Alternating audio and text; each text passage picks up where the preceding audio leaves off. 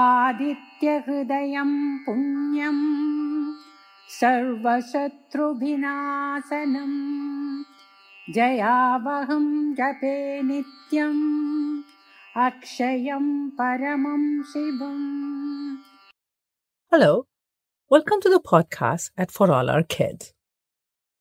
In today's podcast, we're going to talk about a very popular and auspicious festival that is celebrated all over India. As with most other festivals, there are regional variations, but all these celebrations are centered around the sun. The festival is, of course, Makar Sankranti. Sankranti marks the migration of the sun from one zodiac sign to the next. There are 12 Sankrantis in a year. When the sun transitions to Capricorn or Makara, it is celebrated as Makar Sankranti. As the festival follows the sun, it falls on the same day every year, that is, on the 14th of January. In the leap year, it falls on the 15th of January. According to the Hindu calendar, this is also the beginning of Uttarayana, that is, the end of the winter solstice, leading to longer days. Makar Sankranti is a harvest festival dedicated to the worship of the sun. India has a year round growing season, thanks to the monsoons and the warm tropical climate. Makar Sankranti marks the beginning of a new harvest season. Markets are flooded with freshly harvested rice, sugarcane, turmeric, green peas, and pumpkins. The days before and after Makar Sankranti are also important. The festival has many names in different parts of the country. In Maharashtra, Andhra Pradesh, Telangana, Madhya Pradesh, Karnataka, Odisha, Goa, and Bihar, it is celebrated as Makar Sankranti. In Assam, it is celebrated as Magh Bihu. In Tamil Nadu, it is known as Thai Pongal. In Kerala, it is Makara Jyoti or Makara Vilakku. Uttarayan in Gujarat. Paus Sankranti in West Bengal and Magh in Punjab and Himachal Pradesh and Khichdi in Uttar Pradesh. Many states celebrate the day before Sankranti as well. Known as Bhogi in the south, Lohri in Punjab, the day is marked by cleaning and painting of the homes, decorating the outside with rangoli or kolam, lighting bonfires, and dancing. In Tamil Nadu, women and children dance the kummi with a clapping of hands similar to garba. In Andhra Pradesh, there is a tradition called bhogi pallu. Puffed rice or rice krispies are mixed with fresh berries, coins, flowers, Bengal gram, and rice.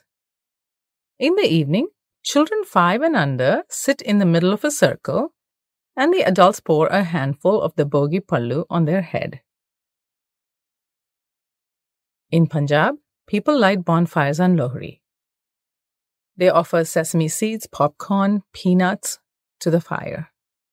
There is also a lot of dancing. Both Bhangra and Gidda are performed. In Assam, the eve of Magh Bihu is celebrated as Uruka. People build a traditional bonfire known as Meji. What's different is that, unlike other states with bonfires, the Assamese don't light it until the morning after. They sing Bihu songs accompanied by the dhol, and there is also a community feast.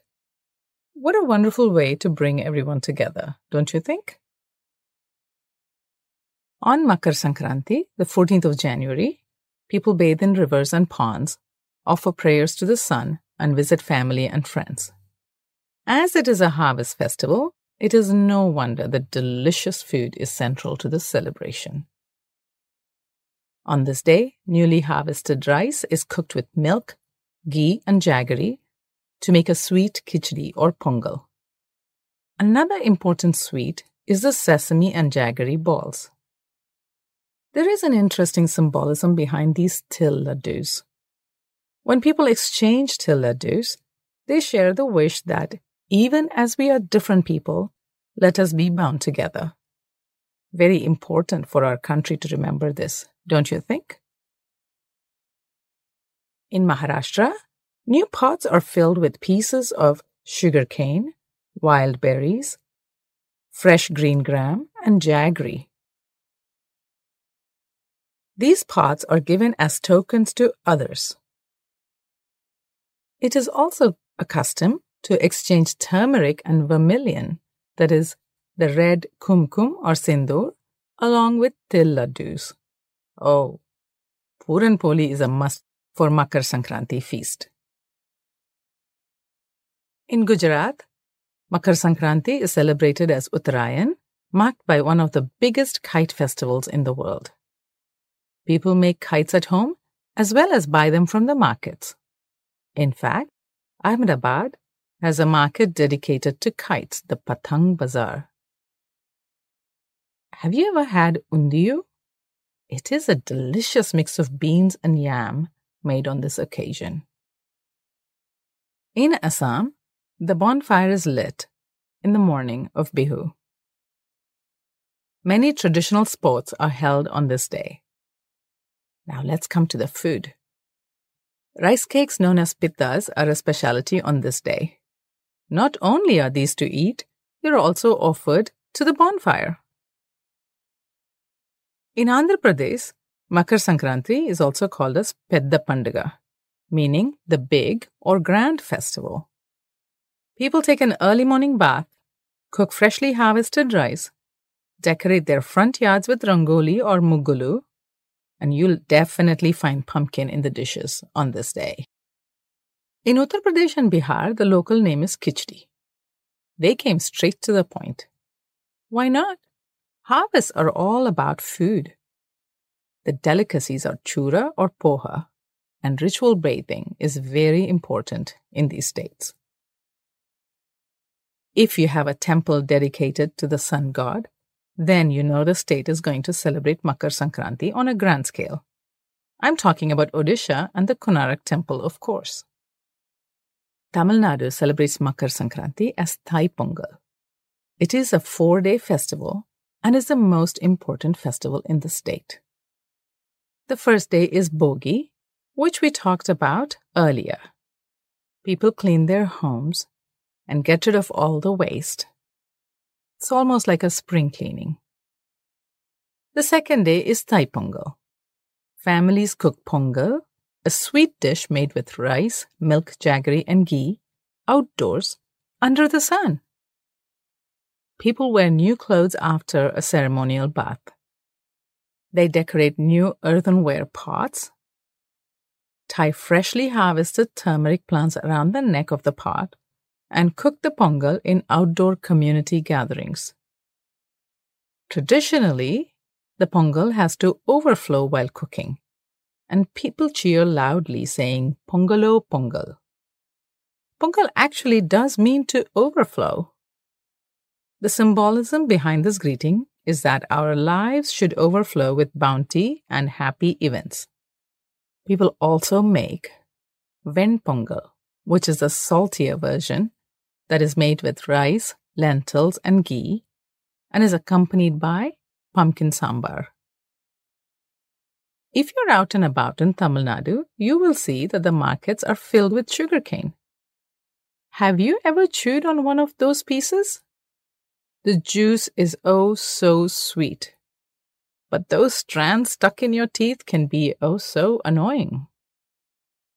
The third day is Mattu Pongal, or the day to worship cattle. In agricultural communities, the cows are bathed, decorated, and given food. Some towns host jallikattu or bullfighting. This is a highly controversial celebration right now, with animal rights groups opposing the use of animals for sport. The people who support jallikattu dispute that the animals are mistreated and oppose the restriction of their rights to follow their cultural practices. The fourth and last day is Kanum Pongal. Kanum means to see or visit. On this day, families make several rice dishes and visit each other. And if you ever go to Marina Beach in Chennai on Kanum Pongal, I doubt if you'll find a place to stand. It is that crowded on the beach. On this day of Makar Sankranti, let us thank the sun for the light and warmth, the farmer and her cattle for feeding the nation with the bounty from their hard work. May we lead fulfilling lives overflowing with happiness. Pongalo Pongal. आदित्यहृदयं पुण्यं सर्वशत्रुभिनाशनम् जयावहं जपे नित्यम् अक्षयं परमं शिवम्